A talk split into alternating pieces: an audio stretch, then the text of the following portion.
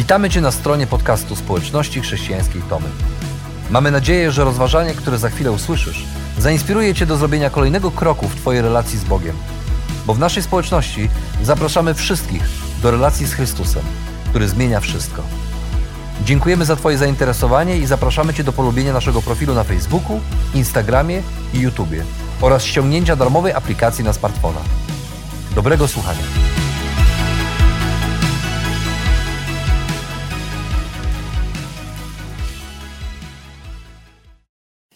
Żyjąc w świecie złych wiadomości, to czego najbardziej pragniemy usłyszeć, to, to dobra wiadomość. Chcemy wiedzieć, że, że jest nadzieja i że jest na co czekać. Jednak z tymi dobrymi wiadomościami jest tak, że one często nie przychodzą albo nie przychodzą tak szybko, jakbyśmy chcieli. A nadzieja, no cóż, nadzieją też różnie bywa i okazuje się, że często jest ona produktem deficytowym. Viktor Frankl, który był znanym psychiatrą, tak wspomina czasy, które spędził w obozie koncentracyjnym.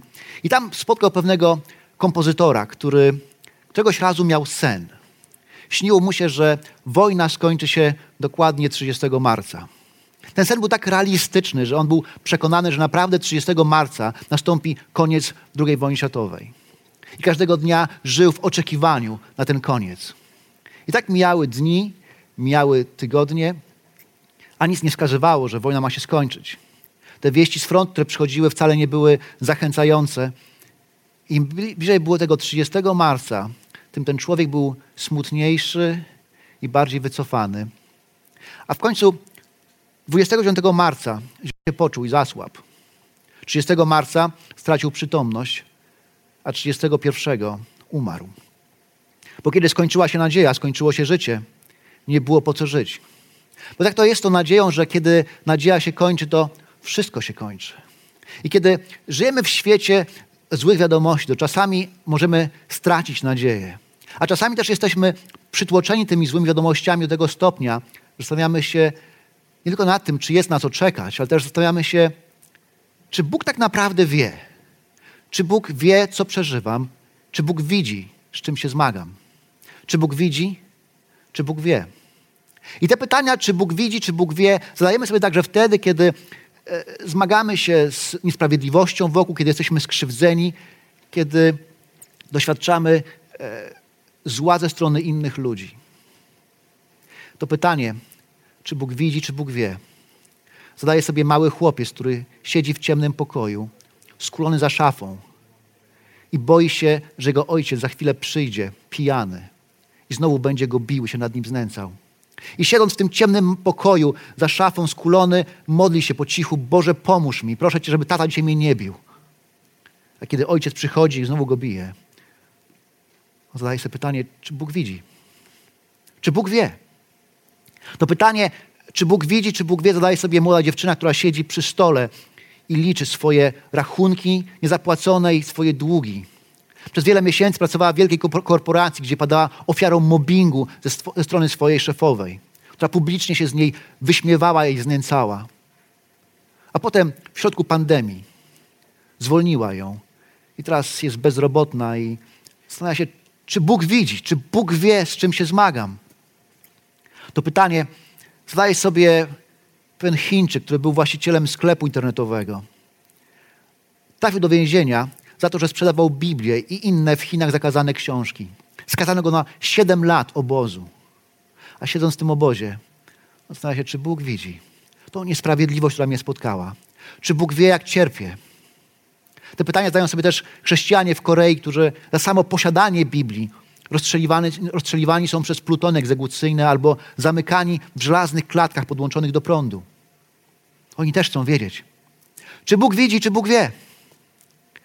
To pytanie zadają sobie też młode chrześcijanki w Egipcie i w Nigerii, które są często porywane przez swoich muzułmańskich sąsiadów, a potem zmuszane do małżeństw z muzułmanami i do przejścia na islam. A kiedy to się stanie, ich rodzina, nawet jeżeli je znajdzie, to traci do niej wszelkie prawa.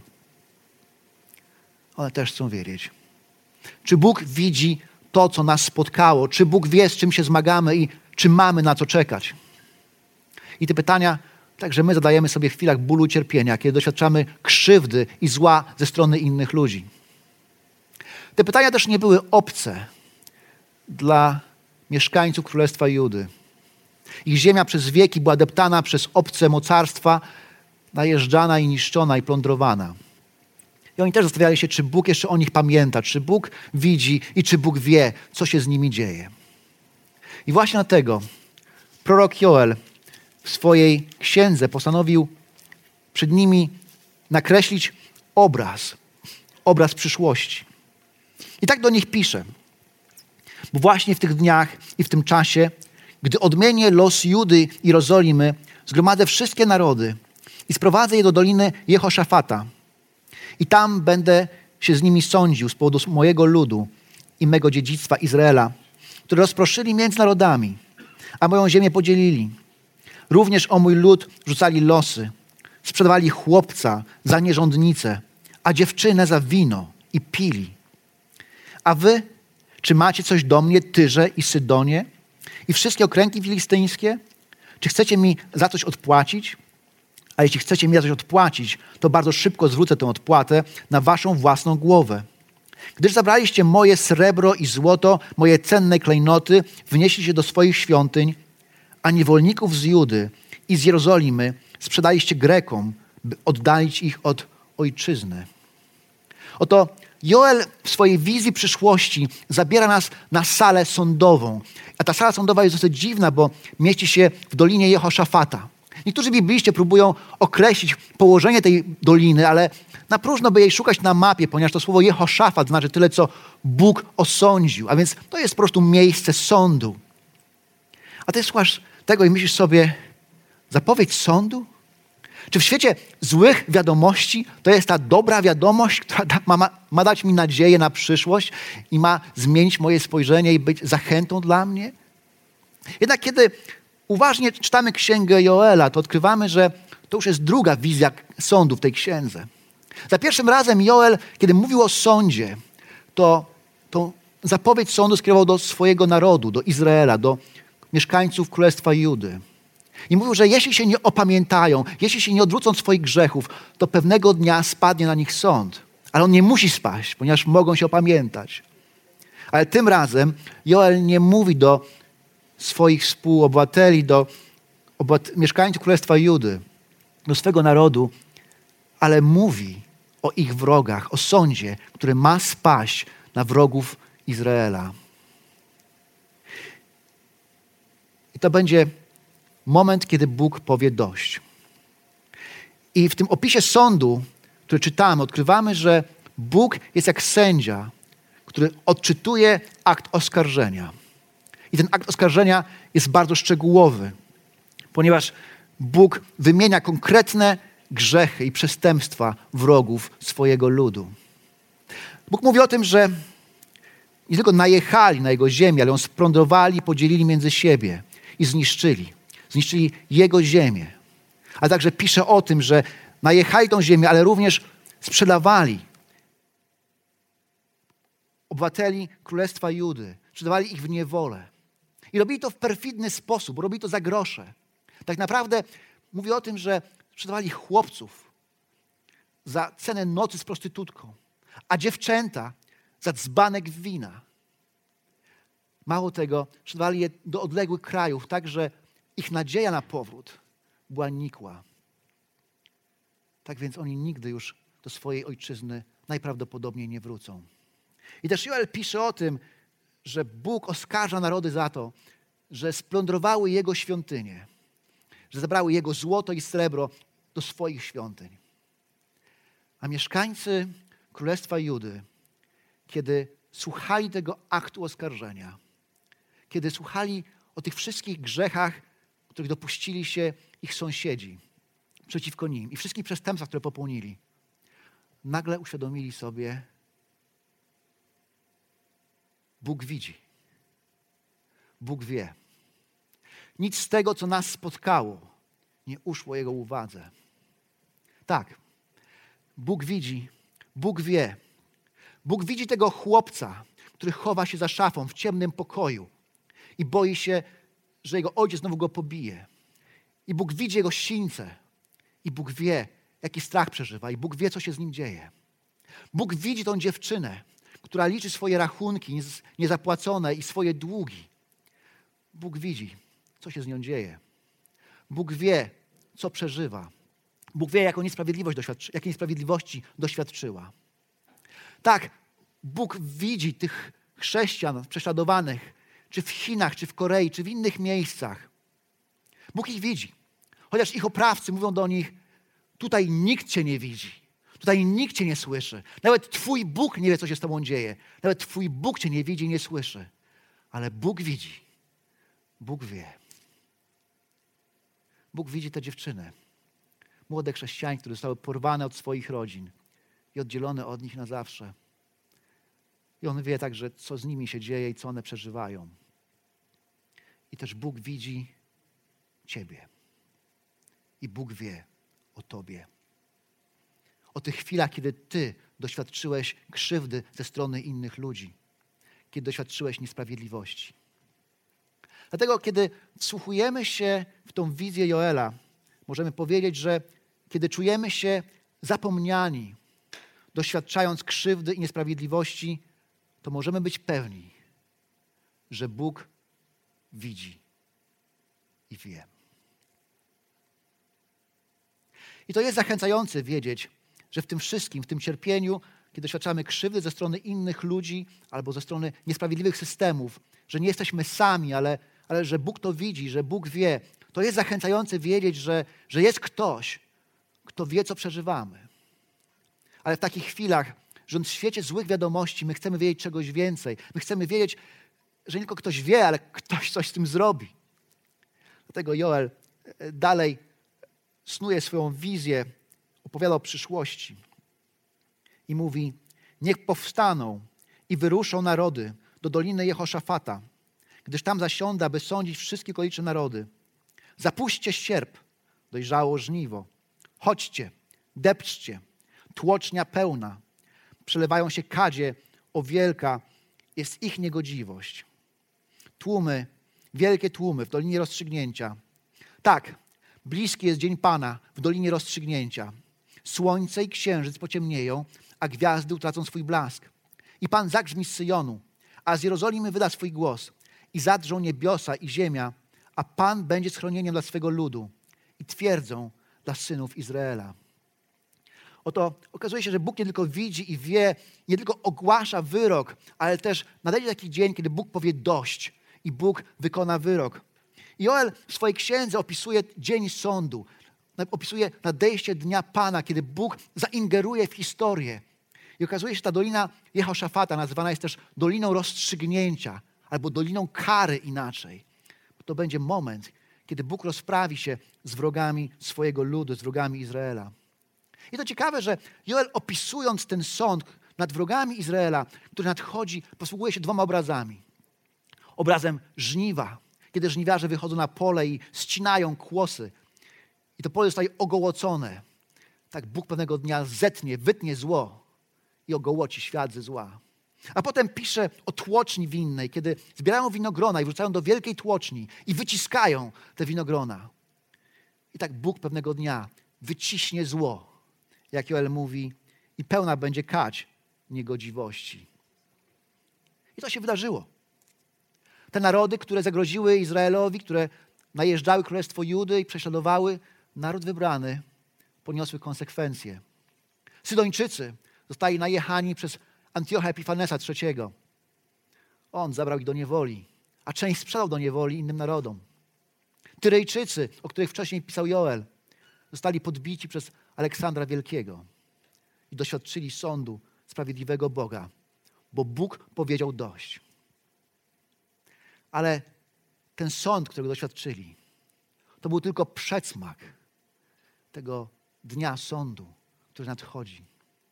I to ciekawe, apostoł Jan, opisując sąd ostateczny w swojej księdze objawienia, odwołuje się do obrazów, którym posługuje się Joel.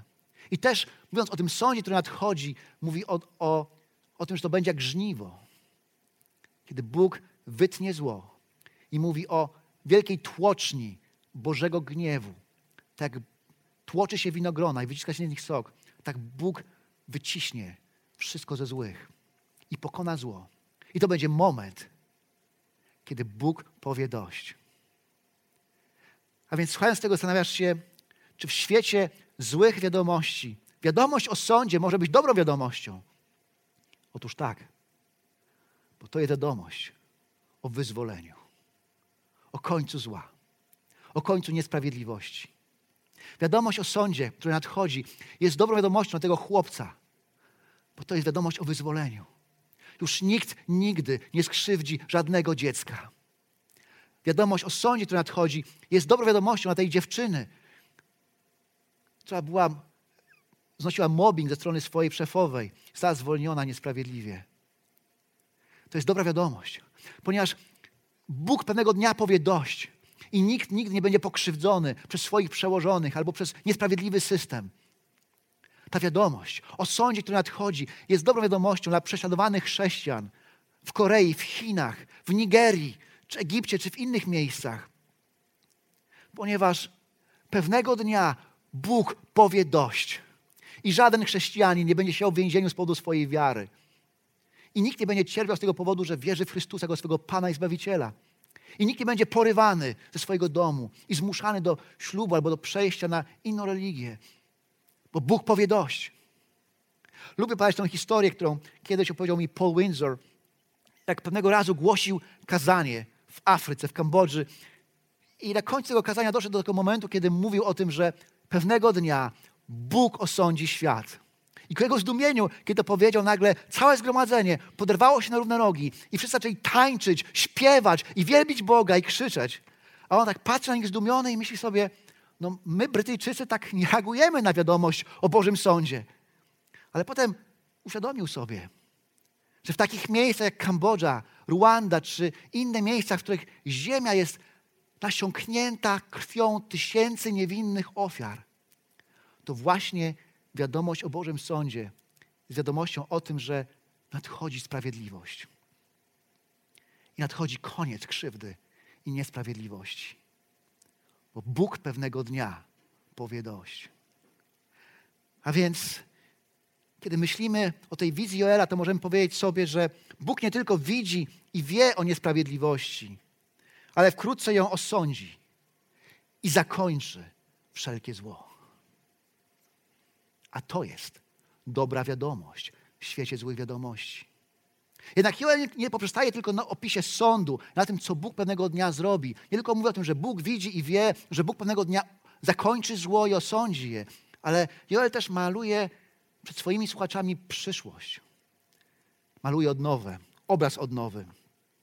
I mówi do nich tak. Wówczas przekonacie się, że ja, Pan, wasz Bóg, mieszkam na Syjonie, na mojej świętej górze, a Jerozolima stanie się święta i obcy już nie będą przez nią przechodzić. Gdy przyjdzie ten dzień, góry opływać będą w moszcz, pagórki spłyną mlekiem, a wszystkie potoki judzkie wodą. Również z domu Pana wypłynie strumień, który nawodni dolinę akacji. A do, da, dalej Joel pisze o tym, jak ziemie ich wrogów zamienią się w pustynię. Ale to jest zdumiewający obraz, ponieważ Joel opisuje Jerozolim jako miejsce, w którym już nie będzie, która nie będzie deptana przez wrogów. Oni nie będą jej zagrażać.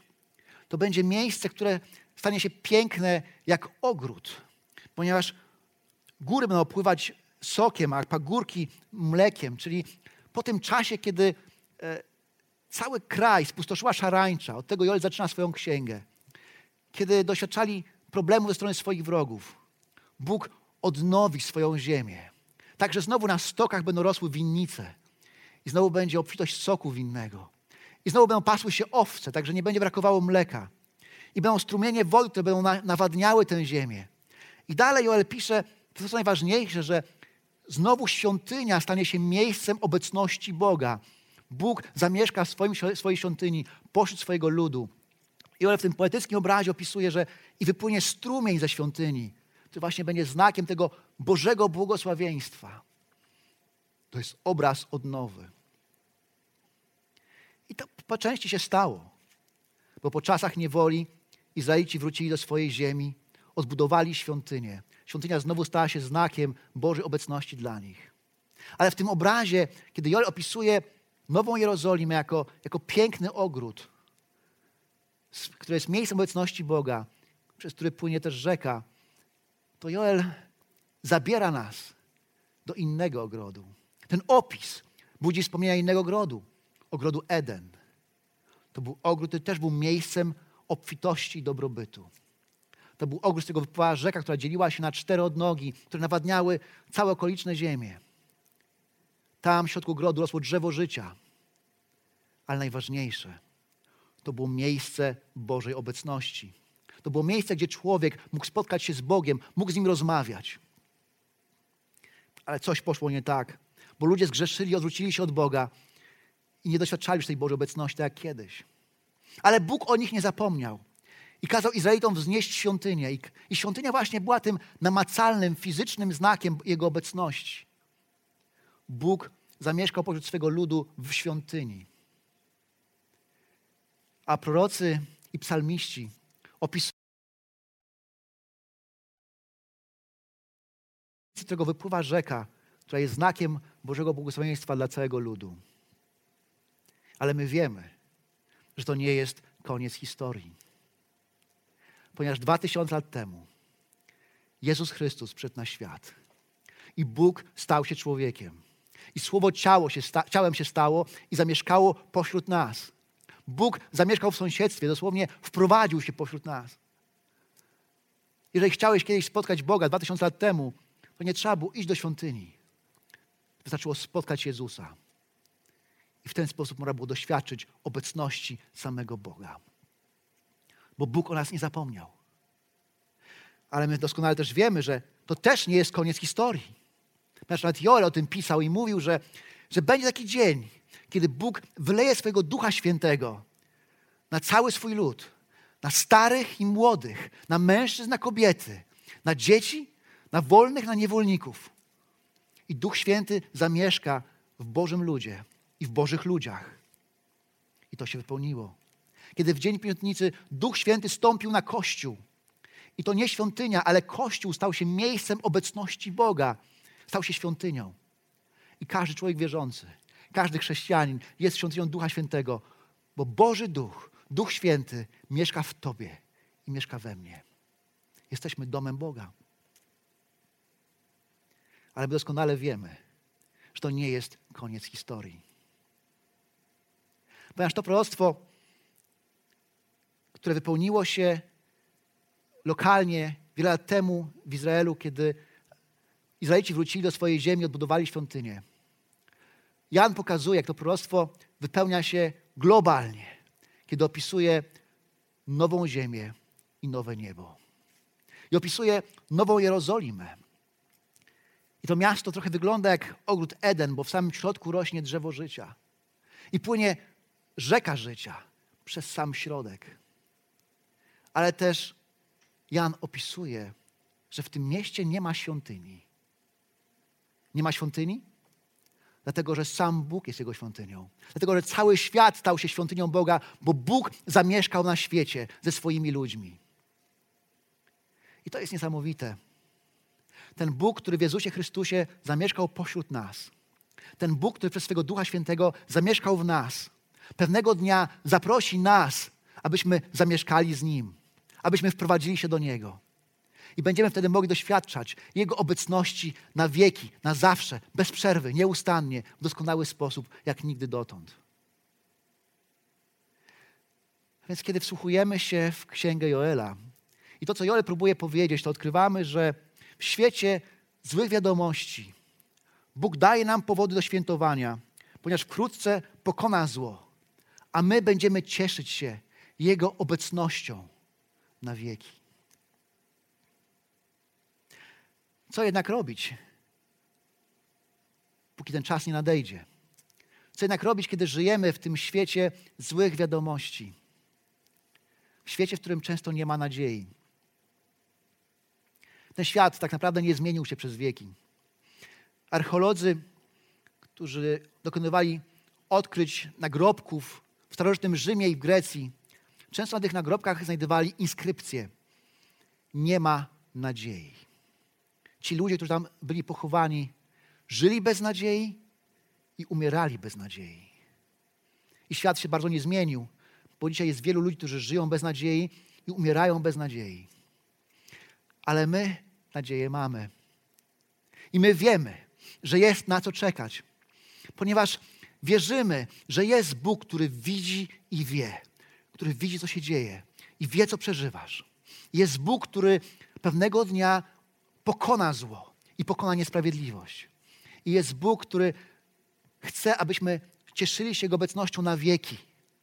Ale mało tego, On chce, abyśmy cieszyli się Jego obecnością już teraz, bo już teraz daje nam swojego Ducha Świętego, który zamieszka w naszych sercach. Znany kaznodzieja szkocki George MacDonald rozmawiał pewnego razu ze swoim synem i rozmawiali o niebie. Jego syn, słuchając tego taty, jak tata opowiadał o niebie, mówi, tato, ale to jest, to jest e, zbyt dobre, żeby było prawdziwe. A ojciec mówi, nie synu, to jest tak dobre, że musi być prawdziwe. I to jest najlepsze przesłanie, jakie mamy w świecie złych wiadomości. To jest najlepsza wiadomość. My, którzy doświadczyliśmy obecności Ducha Świętego w swoim życiu, możemy mówić dobrą wiadomość i być dobrą wiadomością dla innych, którzy tego nie doświadczyli.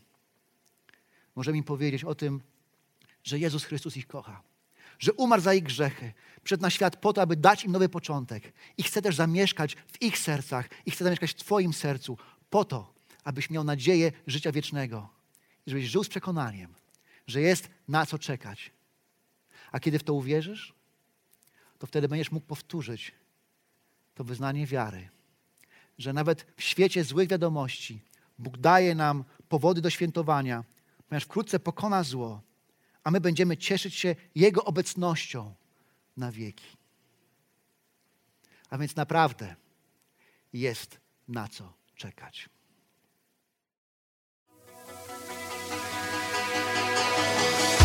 Jeszcze raz dziękujemy za wysłuchanie naszego rozważania. Jeżeli mieszkasz w okolicach Tomaszowa Mazowieckiego lub Łodzi, zapraszamy Cię do odwiedzenia nas na niedzielnym nabożeństwie. Więcej informacji znajdziesz na stronie schatomy.pl.